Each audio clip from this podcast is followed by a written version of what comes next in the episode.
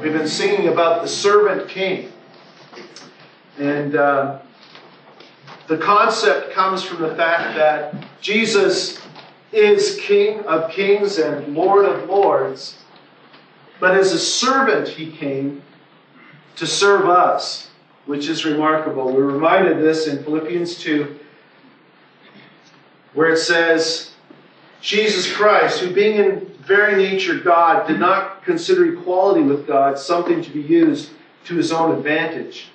Rather, he made himself nothing by taking on the very nature of a servant, being made him in human likeness. And being found in appearance as a man, he humbled himself and became obedient to death, even death on the cross.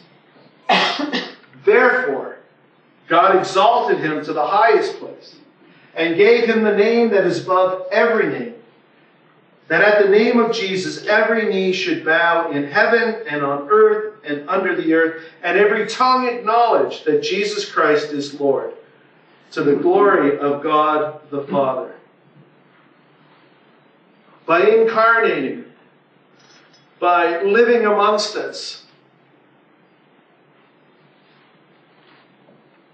by giving himself to be crucified, by overcoming death. He has served us. He has served us so that we who did not deserve it, we who rejected him, we who mocked him, held him in disdain, would be given the opportunity of reconciliation. He has served us well. And today we should never forget that service.